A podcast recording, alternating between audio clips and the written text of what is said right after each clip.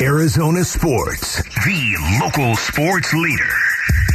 Yeah, could I have a number three with cheese and uh, a large coffee? Man, does this smell good. Wolfing down your lunch. Serving up today's top sports stories with Wolf and Luke. Hey boy, presented by Stadium Swim at Circa Resort and Casino, Las Vegas's ultimate sports fan destination. All right, let's do this. It's like four degrees in the studio, Wolf. You feel that? I do feel Yeah, that. It good. feels good. Keeps you awake. Yeah. Keeps you fired up. Keeps you hungry for the show. I It's time. turned it up. Yeah, it didn't work. It's time for Wolfing Down Your Lunch. Aaron Maloney is here. Aaron? So it was another rough showing for the Suns in Dallas as they trailed by 26 at halftime, ultimately falling to the Mavericks 130 to 111. What do you guys think happened? That's what I want to know right now. What happened, man? I mean, this was a non-competitive game. It felt like Game Six at American Airlines Arena. Once again, felt like that last year. Game Six or Game Seven, of course. More like Game Seven, probably, because it was non-competitive from the beginning. First quarter. Midway through the first quarter was basically non-competitive for the Suns. I, I, I don't know what happened, but I do start to wonder about do the Mavericks own the Phoenix Suns? Are they in the heads of the Phoenix Suns? Well, I can tell you what happened is I wanted to break two different TVs, but I wasn't at my house, so I didn't do it. Not like I would have at my house either, but that was that was the uh, sort of emotion that game elicited. I'm assuming. I mean, you watch. Dallas has figured something out on the Phoenix Suns. They have figured out a way to, to contest their shots, to make them rush their shots, to defend them better. Dallas is not some amazing defensive team, though, and so I think the bigger worry, Wolf, is do other teams look at it and say, okay, Dallas has the blueprint to make life tough on the Suns, because other teams beat the Suns, but they still look like the Suns. When Dallas beats the Suns, the Suns look like a rec team from the gym. So what is going on?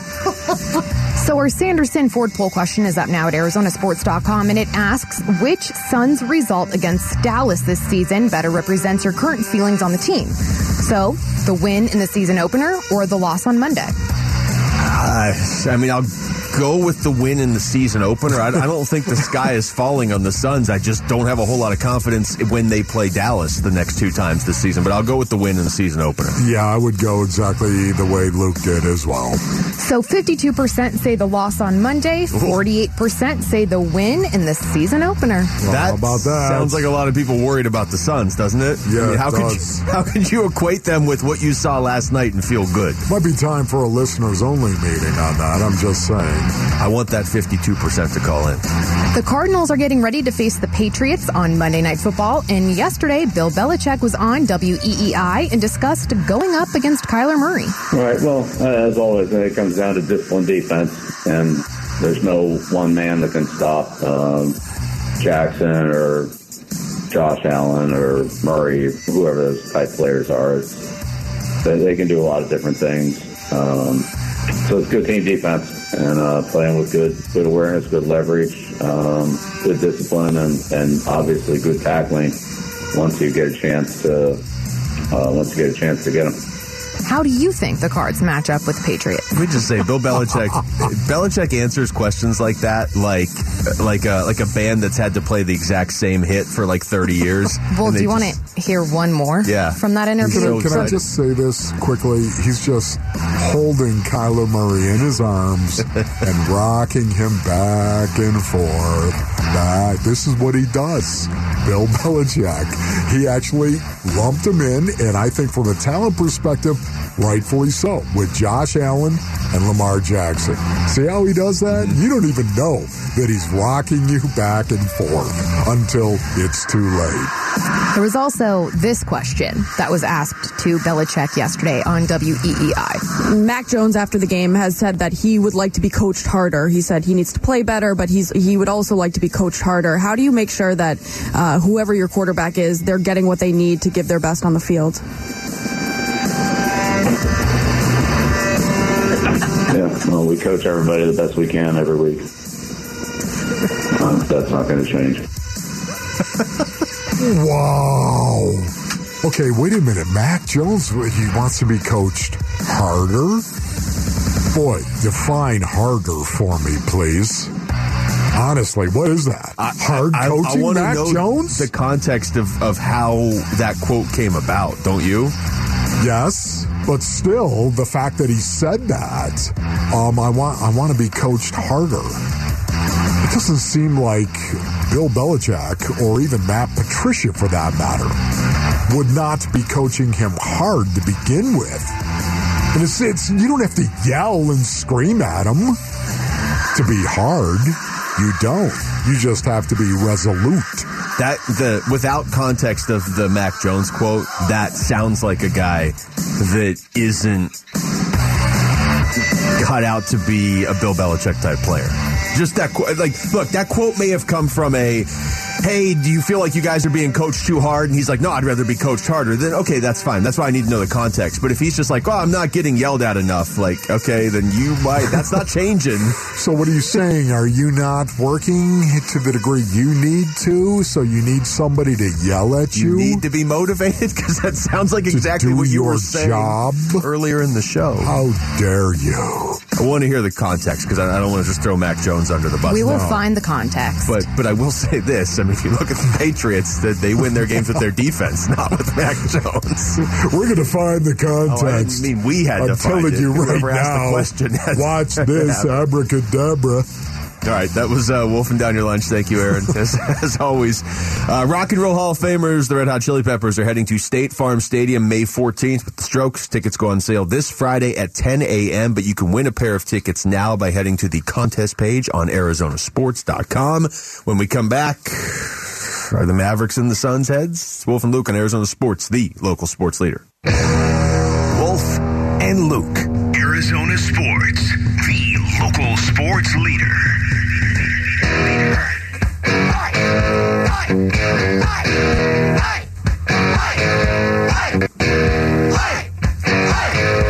I think you missed this before. I didn't point it out during the break on purpose. There was a great uh, scroll across one of the screens here, the TV screens in the studio. Yeah. Okay.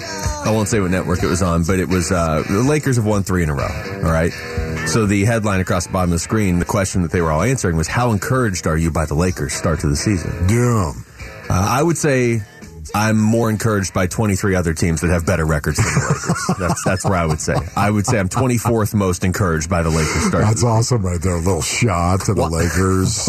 Why are they headlining anything? They That's are 10 and 12. They've won three in a row. Amazing. You may as well just plan the parade through downtown Los Angeles right now. Yes. Uh, although I can't make any jokes about parades today because the Phoenix Suns went into that, to Dallas last night. I, I'm assuming that was the Suns. Hopefully that was the Suns that left because they got a pretty tough game against Boston tomorrow. So look, it's one game out of 82.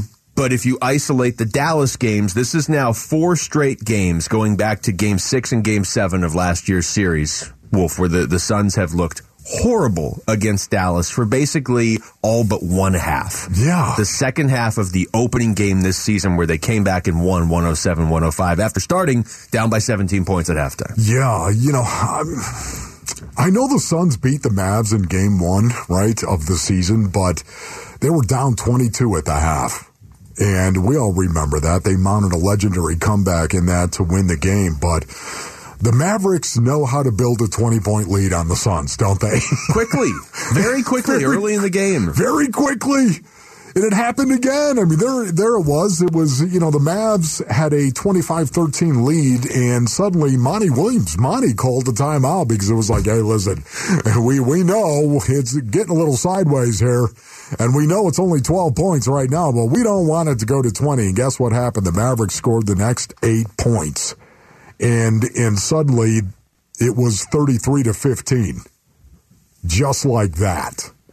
And, um, the Mavericks seem to be in the heads of the Phoenix Suns. I, and I know this. I, this has happened from time to time. I think a team just seems to have your number. You were talking to Jay Williams about this very thing earlier. And I think Jay said it very best. He's the hunter when I followed up on that. I have the quote right here. You I want it? love what Jay Williams said about that. I am always the hunter. Well, I am never the hunted. Yes. And everything I do in my life, regardless of if I won a national championship my sophomore year. That blank never happened my junior year. Regardless of whether I was the first player in Chicago to get a triple double since Michael Jordan, it never happened the next game. I think the the teams that learn to attack instead of trying to repel attacks, those are the teams that have a mental and psychological advantage. Interesting. I'm always the hunter. There it is, mm-hmm. right there. I mean, honestly, how collectively and individually can the Phoenix Suns avoid this going forward? Attack. Go into attack mode, period. Not responding to what the Mavericks do. Make them respond to what you do. But that takes a lot of initiative. Well, the other thing Jay Williams said that was his response when you asked him about it. When I asked him, he said, "You know, look at look at Patrick Mahomes and Joe Burrow right now. Okay, the Chiefs are. I think most people would agree right now the best team in the NFL. Buffalo's right there too. Uh, In Philadelphia, Philadelphia. certainly. Let's say those three teams. Patrick Mahomes the best quarterback in the NFL, and yet three straight games now, including a playoff game, he has lost to Joe Burrow and the Cincinnati Bengals. It's not a bad example, but I would say with the Suns. It, like when the Chiefs play the Bengals, they still look like the Chiefs. Mm-hmm. Yeah, They're not getting right. the result they want, but they still the Suns don't even look like the Phoenix Suns when they play Dallas. It blows your mind, and it has to begin with Luka Doncic and Devin Booker. It has to, Luke. That's where I think the tip of the iceberg is. It looks like Luka. It looks like he got under the skin of Devin Booker. And for whatever reason right now, I mean, Luka came out and scored 24 points in the first half. 24 points in the first half, and Devin Booker was struggling mightily. Oh my goodness, he started 0 for 7 from the floor, is how he started the game. You just don't see um, Devin Booker struggle to that degree, and you have to wonder right now is is Luka Doncic in the head of Devin Booker? See, I, I don't I don't think it's that, but I think where you have a problem is okay, Devin Booker starts 0 for 7. Here were the Suns, the, the halftime stats last night. The Mavericks were shooting 56%. The Suns were shooting 34%. Yeah. If Devin Booker's not going to have a lot of games where he starts 0 for 7, but if he does, that shouldn't just mean you're down 24. It shouldn't be, okay, you know what, Book shot, he just didn't have the shot tonight. Okay, well, we're down 24 then in the second quarter. Well, there's nobody else on the team? I mean, chances are you're not going to win playoff games if Devin Booker can't make a shot. Yeah. But it shouldn't just be over in the second quarter because he starts cold. And that's what it is when they play Dallas. So Booker doesn't have a shot tonight. I guess we'll see on Wednesday. Yeah, I, I don't know what to say about this, Basinonians. I really don't because there wasn't a there wasn't a team that ever got into my head. Um, I, I think it was probably the other way around. Can I just say that? And I didn't get into the heads of another team where we beat them. They were just thinking, kill that guy. whoever that, What's this guy's whoever, problem? No, there were bounties that were put out on me. Thank you to all wedge busters out there. Thank you, Wedgebusters. I mean, honestly, right now, I'm not trying to say in terms of winning or losing games, but there were there were teams that I got under their skin so much that they were like, "Hey, 24, kill him." Whenever you get the chance, kill him. Well, the issue, the issue here, whether the whether Dallas Kind of, it's bringing back warm memories. it's the happiest I've seen you all day. Whether whether Dallas is in the Suns' heads or not, and I don't think we're there yet, but I think we're starting to get to a crossroads. It's undeniable Dallas plays with additional confidence when they play the Suns because it's not just okay, yeah, Luka, you know he's going to put up his points. Luka puts up his points every game, but how do you explain? Some of these other guys, we saw it last year in the playoffs. You see it last night. You just have, you know, Josh Green's just going to hit everything. He's going to have Josh 16 Green, points. call a timeout. Josh Green's on fire. I- seriously, Christian Wood now has, and Christian Wood's a decent player, but he's got 43 points now in two games against the Suns this season.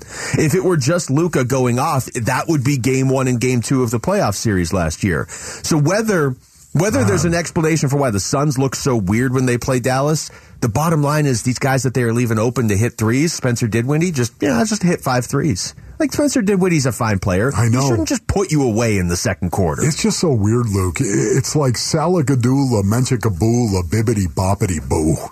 Put them together and what do you got? Bibbity Boppity Boo. That's what that was last Can night. I, I it, it, it feels like that. Nonsense. In other words, what you're seeing out of the Suns. it, they just don't look like the same team. And, and it's it's not. This is not. Hey, they haven't looked like the same team in a couple weeks. No, it's one game against Dallas. And if I told you, hey, you know, I watched the Suns last night. They looked weird. They couldn't hit shots. They looked lost. They couldn't defend the three.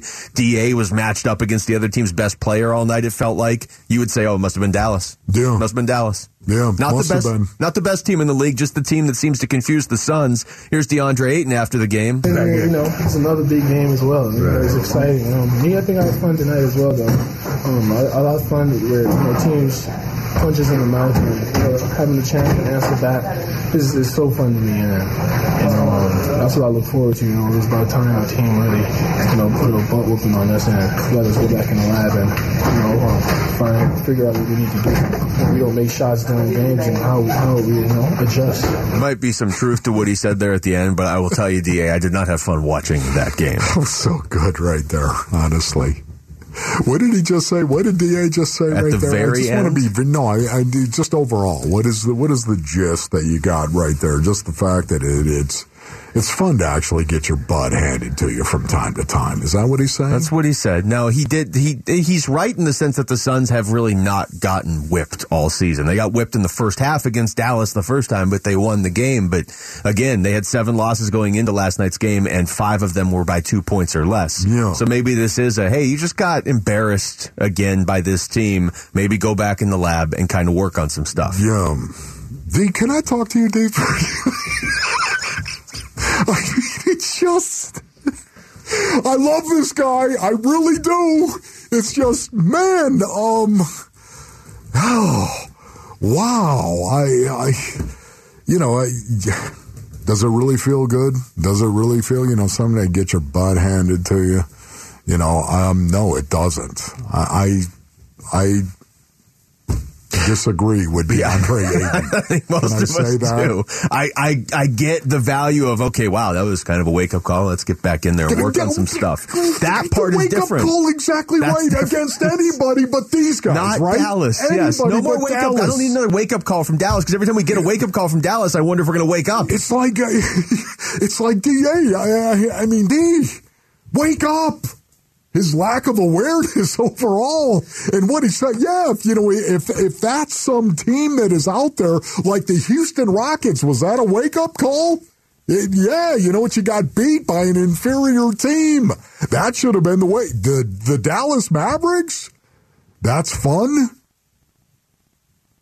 Man, I'm not taking Come the on, Mavericks D. call anymore. If Come they on, call man. Wake me up. Text us your thoughts to the FanDuel text line at 620, 620 right now. When we come back, Kyler Murray has been in the spotlight a lot this season. Some of his teammates are sticking up for their quarterback. We'll get you what they had to say next. It's Wolf and Luke on Arizona Sports, the local sports leader. Wolf and Luke, Arizona Sports, the local sports leader. Before we get back to the Cardinals, Wolf, you brought this up during one of the breaks. What's um is Odell Beckham ever going to sign with a team? Yeah. What- What is going on he's with OBJ? visit every team in the NFL. Now he's visiting Dallas. It's got to be. It's got to be from OBJ, right? I mean, it has to be. This is him dragging his feet. I would imagine. if I were going to sign Odell Beckham, I'd like to have him for some games, not just for like the opening round of the playoffs. Yeah. If I'm going to pay you, I'd like, you know, maybe you play more than two games with us. Yeah, and maybe he's, he just doesn't feel healthy. Maybe that's what it is right there. Maybe. And you know what? Getting over an injury mentally really can be an issue, but that would make me leery if I were a team trying to sign him. Well, he's he's waited so long, and I know some of it was the injury that now, like some of the teams that he was supposed to be interested in, like the Rams, he's not interested in them anymore because they're awful. Like they've gone from defending Super Bowl champs to one of the worst teams in the NFL. Anyway, now he's visiting Dallas. Take that for what it's worth. To the Cardinals side of things, Wolf, the um, the Patrick Peterson stuff that came out last week, and I'm sure you talked about it. I wasn't here for that. I mean, I saw it and I heard Patrick Peterson's response, but what it has essentially elicited is responses now from Kyler's current teammates. I'm going to start actually. This is Steve Keim on with Burns and Gambo on Friday. They asked him about Patrick Peterson calling out Kyler Murray. I don't pay attention to it. I I uh, I got enough on my plate. You know, four kids at home, and uh, obviously the the job that um, that I have to do and the pressure that comes with it. I have I don't yeah I'm sort of uh, out of the loop on all that stuff. I don't have social media either. So, but um, you know, guy was great for ten years for the Cardinals, and certainly have a lot of gratitude for what he did for us. Okay. So to me, that's the Patrick Peterson side of things. But the other part of this now is you have teammates, specifically offensive linemen, talking about Kyler Murray. Kelvin Beachum, when he talks, especially about his quarterback, I listen, Wolf, because remember in the offseason when there was all those questions about Kyler, does he study enough? Uh, what's the deal with, with him basically demanding a new contract through his agent in like February? There was all that. Is he a good leader? All that. You, you had you had the camps where it was like Kyler's perfect. There's nothing wrong with Kyler. Why? Yeah. What do you? There's nothing to see here. Yeah. And then you had the the camps that wouldn't attach their name to it that were like, no, he's horrible and everybody hates him. Kelvin Beachum was the guy that would tell it like it is. He's not perfect, but he's getting better. So here's Kelvin Beachum again yesterday. You know, Patrick has, has been in the league for a long time. Uh, he knows what to say and how to say it. You know, what I would say about Kyler is he's continued to mature. Uh, he's continued to get better in that regard. Uh, we know that by no means is nobody perfect. Um, each of us has flaws, but I think Kyler's doing everything that he can to make sure that he's putting his best foot forward week in, week out. Um, he's continuing to show up. He's continuing to, to engage his team, teammates outside of the building, which I'm happy about. Um, I think he's doing everything that he possibly can and growing and maturing. At the end of the day, some gun's still 24 years old. Um, you know, even though he has a lot of pressure and a lot of things that come along with that, um, he's doing what is necessary for him to mature and be the quarterback that we need him to be. Can we sign Kelvin Beachum once again? Can we just go ahead and bring him back right now? We've got room on the offensive line because nobody's signed past this year. Um, man, think about that right there. Don't say that again, Luke. Okay, Well, Please DJ don't ever- Humphries is signed past oh, this, but well, nobody that's else. great. And well, Rodney Hudson, but he is- might be yeah, not right, even playing this exactly. year. That's a problem right there. Kelvin Beachum. Uh, I want him back, man. I want him back. Not only is he played a very solid right tackle, but he also is one of the leaders that um, you need inside this locker room. I don't think there's any doubt about that. Not only is he remarkably uh, bright, but he also is very, very physical. You watch him play the game. This guy is a physical presence. He loves coming off the ball and putting the gut all over somebody and moving it with his butt. It's one of the things that he does very, very well. And it's a mentality as well, a mentality that needs to be alive and well, not only inside that offensive line room, but also inside the entire team.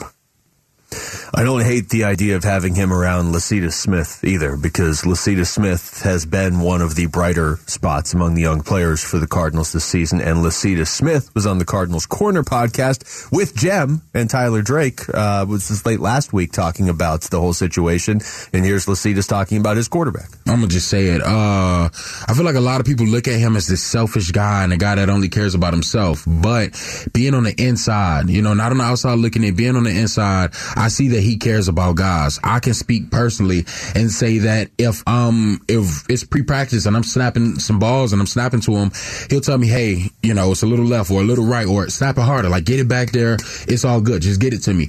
Or if I'm doing something, like, hey, just go out there and you know, you'll see it on episode two of Hard Knocks. Yeah. Like he's telling me, don't think, just go out there and play ball. So, um, he may not. He may to to some people he may not have the best character or they may not know him like some of us do on the inside, but he's a good dude and he definitely looks out for his guys. Well, there you go, right there. And, you know, his teammates matter. There's no doubt about it. Lecitus Smith is a young guy. He's trying to make his way as a rookie as well. His head's spinning a little bit. But that was one of the things that I also took away from Hard Knocks is when you had Kyler Murray telling him, hey, listen, you know what? You're, you're thinking too much. That's good advice. It really is. especially for Sound advice, especially when you consider the fact Kelvin Beachum also said to Lecitus Smith, play football. Play football. Remember when he was yelling at him? Play football. Why was he telling him that? He's, he's telling him, it. quit thinking. Play football. The highlight of Hard Knocks has still been Lecitus Smith at dinner being like, the people will go easy on me if I struggle against Aaron Donald, right? And Kelvin Beachum just looking at him. Yeah. Here's one more from uh, from Lecitus on the Cardinals Corner podcast. If the guy really did not care, I mean, he wouldn't be spending all, he wouldn't be spending the majority of his days in the building, putting in extra work, watching film with Colt McCoy, the whole nine, and, and correcting guys like me, or even getting into it. Like, you know, I think a lot of people took that clip of him and D Hop going at it and took it the wrong way. But if he didn't care, he wouldn't have even said it. He'd be like, "Ah, whatever, whatever. I'll get you the ball when I get it to you." But that's not the case. You know, he he guys go like go they're they're both going back and forth like that because they're very passionate about this game that they love that they've been playing for some time now. If a guy didn't care, he would just sit back on the bench. I mean, the guy he just signed that contract extension. He is paid. He has the money. Mm-hmm. If that's what people want to think it's about, he has the money. So why would he still be in here, spend the majority of his days, like I said, doing extra film and putting in the extra work and going back and forth uh, with guys on the field about, hey man, I'm trying to do my job, but you got to understand, I'm gonna get it to you when I can. The whole nine. So people got to think about it like that. You got the money. He could very easily sit back and kick his feet up. Yeah. But that's not the case. So there's passion there. in, in terms of of people what they think about Kyler Murray, Wolf, the, the the ones that matter the most to me. I'm not saying other people's opinions are wrong. I'm just saying the the ones whose opinions matter the most to me are the guys blocking for right. Because if they don't like Oh, him, I see you're you're never going to start winning. The guys blocking. The- specifically for the him, Kelvin specifically. Beachums and the Lecitus Smiths and DJ Humphries and Rodney Hudson. I was going to say his teammates. His you know? teammates, yes. Right. Specifically the guys blocking for him, though. Yeah, you know, honestly, um, Lecitus Smith has got me a little um, optimistic. He does. And it's because I, I think they may have actually found a guy that could possibly be a starter going forward, Lecitus Smith. This guy is really, really bright. You can hear it. And not only that, he loves the game of football and will engage in the game. And he's also, like Kelvin Beachum, a truth teller. And I like that about him. Well, you talk about confidence being the currency of professional sports too. When you get through that first start against Aaron Donald, I would assume you're confident you can do that. You survived Aaron Donald in your first start. Whether it was Aaron Donald's best, like whether he was completely locked Sure. in or not, whatever. You got through it. So I'm assuming most weeks ahead, yeah, you're lining up against NFLers, but it's not Aaron Donald in your first start. Uh, all week this week, listen for the Pantera call out. And once you hear Wolf do the call out, dial 602-260-9870. You'll win tickets to see Metallica with Pantera at State Farm Stadium on September 1st. Pretty good deal.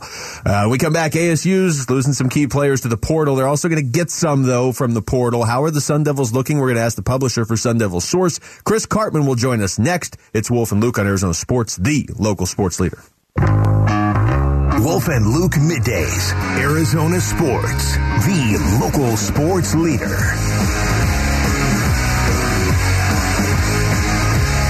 All right, welcome back to the show. Over to college football. ASU starting to build something. We'll see what it is. I think a lot of people are finally encouraged about what's going on over in Tempe. Chris Karpman of SunDevilSource.com joining us on the Arizona Sports Line right now. Uh, Chris, thank you for the time. And uh, I guess let's just start here with the a somewhat vague question, but I think it's worth asking. You're around this team a lot and I know they're not playing right now, but how different does the vibe feel around the program in Tempe now as opposed to even like two months ago? Yeah, it's quite a difference. Um, I think you have just a bunch of mixed sort of emotions. You have players who feel like they were kind of maybe let down by what happened over the last year, year and a half or so. Some guys were disgruntled, felt like um, there were some frustrations that had been expressed, guys liking and retweeting things that were kind of um, negative commentary uh, on the, the, the previous staff. But then you also at the same time have a flood of interest and excitement about what some of the new coaches will, will bring. I think especially on the offensive side, um, understanding Kenny Dillingham's background and what Beau Baldwin did and a couple of these other assistant coaches that they've added more recently and the conversation being around um, attacking, being uh, fast paced, up tempo. Um, I've actually had a, a couple players reach out to me unprompted to tell me that they're kind of excited. And maybe one of the biggest positives for ASU in that regard is when the transfer portal opened up yesterday, there were some big names that were not in the portal for, from ASU, especially Elijah Badger, Jalen Conyers, um, Ben Scott, and uh, Trenton Bourguet. So I think they are really sort of engaged on what the future might look, especially on the offensive side, and there's some intrigue. Chris, for the record, um, did you were you in favor of the Kenny Dillingham hire? I thought um, definitely it was better hire than the last several at ASU. Um, was it a home run? That's I, I wouldn't go that far just because he has never been a head coach and he was his first year as a play caller. But I think it was a good hire, primarily because what he has that the previous coaches did not have was a local course knowledge, you know, the, the being at ASU, growing up in Scottsdale, understanding the challenges that have kept ASU from being successful in the past and how those things have basically been intractable over the last couple of decades. Those are things he's not learning as he's going. And I think Herm Edwards, Todd Graham, Dennis Erickson, they either figured out things after some years on the job and it was too late or, or they never figured out some things that they needed, especially as it relates to local recruiting, uh, the importance of building a staff that's uh, c- comprised to recruit the region, uh, where ASU's best teams have been most successful with recruiting and, and the players that they've got out of the state and, and then California primarily.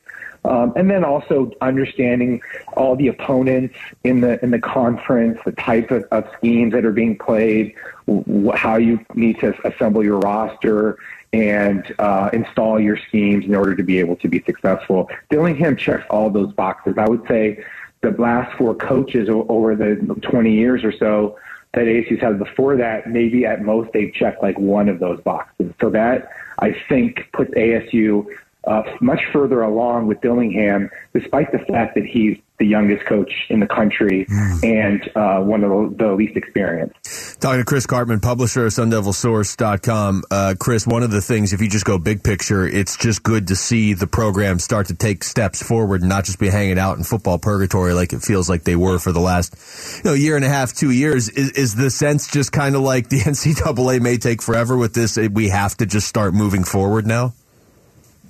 Yeah, that NCAA is just notoriously so slow. Um, you know, you keep hearing m- movement backward of when there's going to be some resolution on this, and that makes it kind of tough to predict when it actually might happen. I'm I am very confident that it will be within within the next six to eight months. Um, you know, can't say for sure, but um, there's going to be some some challenges. They they're going to have, and they already have uh, self-imposed some recruiting restrictions uh, this year um, that they know that they're going to extend and have to in terms of the, the how much contact they have with recruits, uh, how many days their coaches spend on the road recruiting, the number of official visitors that they have on their campus, uh, and even some, and even scholarship uh, restrictions. I, I don't know that that's going to hurt them significantly um, when so many of the additions that they're going to get are via the transfer portal. That's largely how Dillingham's going to build his roster. I would say an overwhelming number, more than two thirds, maybe even three quarters of all their new players are, are going to be from the transfer portal. Uh, a bunch of them will will, will join uh, within the next several weeks um, before the portal closes um, in the third week of January, I think. And then there'll be another run on those guys that will take place following the conclusion of spring ball, um, like in April, May. So, uh, and, and there's going to be more of that than we've ever seen, not just at ASU, but around the country. It's already happening. Who are some of the most significant Sun Devils that are going to enter the transfer portal and are in the transfer portal for the Sun Devils? Who are those guys? Right. So there's about five of them um, so far. Ladarius Henderson is leaving ASU to go to Michigan. Uh, took one day for him, ASU's top offensive lineman, who missed the second half of the season with a finger injury. One day for him to go from ASU to Michigan. Uh, Joe Moore is a starting defensive end, uh, who was one of ASU's top pass rushers. He's in the portal. Omar Norman Lott was a starting three technique tackle before he kind of had some injury issues and other things that uh, made for somewhat of a disappointing season. Uh, he's in the portal. Um, so it, it's really more of their their more of their defensive players. I think have been impacted. But Darius Henderson is the the biggest one. Um, but as I said, there's some some key guys that that that aren't in the portal, and they're sort of taking a wait and see approach. Talking to Chris Karpman of Sun Devil Source. Uh, Chris, this past season, three and nine. I cannot remember a worse season for the program, especially considering all the stuff that was, you know, peripheral to, just the record. Uh, I, I, guess two part question was this sort of the low point that you've covered with the program, and then the second part, how quickly is Kenny Dillingham's vision realistically going to be able to turn things around? Yeah, I would say it was the low point. Um, people will remember that Todd Graham had really bad defenses in like 2016 give or take a year. Then over a two-year stretch, they were really quite quite bad. But uh, they weren't as bad on offense, and they weren't as bad in recruiting. I think the their the overall dramatic drop off that ASU went through as a result of the the NCAA investigation, all of their staff um, departures, resignations, um, firings, and it, it basically um, an 18 month period where there was almost no recruiting. The only time ever since uh, they've had services uh, that cover recruiting on the internet that they ha- that they d- didn't get a four star recruit for over a period of a year. Um, that that puts you really behind the eight ball uh, with, with, what you're trying to do moving forward. The roster went from having eight NFL Combine invites, more than anybody in the Pac-12, probably being as talented as any in the Pac-12, to not being probably a top half of the conference um, in, in talent. And I think the coaching was quite poor as well. Uh, and that's that's almost to be expected when Antonio Pierce and Zak Hill left their posts in February and almost all coaches that are that are have a lot of value in the marketplace uh, have already made their decisions on their next jobs by December or or at the latest maybe January. So uh, the staff, I've, I've said this pretty consistently, even even early in the season. There were some perplexing ways that they utilized their personnel that was different than what guys were seemingly best suited for. You look at Ro Torrence, Park Luckett. Uh, they have athletic safeties, Chris Edmonds, Corey Bethley, and they were playing a bunch of relaxed zone coverages. They have guys up front that are built to to uh, pressure, and they were not blitzing, and they were basically going straight ahead. Uh, it was a it was a very predictable uh, style on defense that teams were able to exploit, and then offensively, um, they just didn't really uh, open up the throttle nearly early enough with their passing attack. Uh, I think they were slow with their quarterback situation, and uh, they didn't get their tight ends and running backs nearly involved in the passing game as early as I think it was pretty obvious that they should have. Well, Chris, we appreciate the time as always, man. We'll talk to you again soon. Thank you, Chris.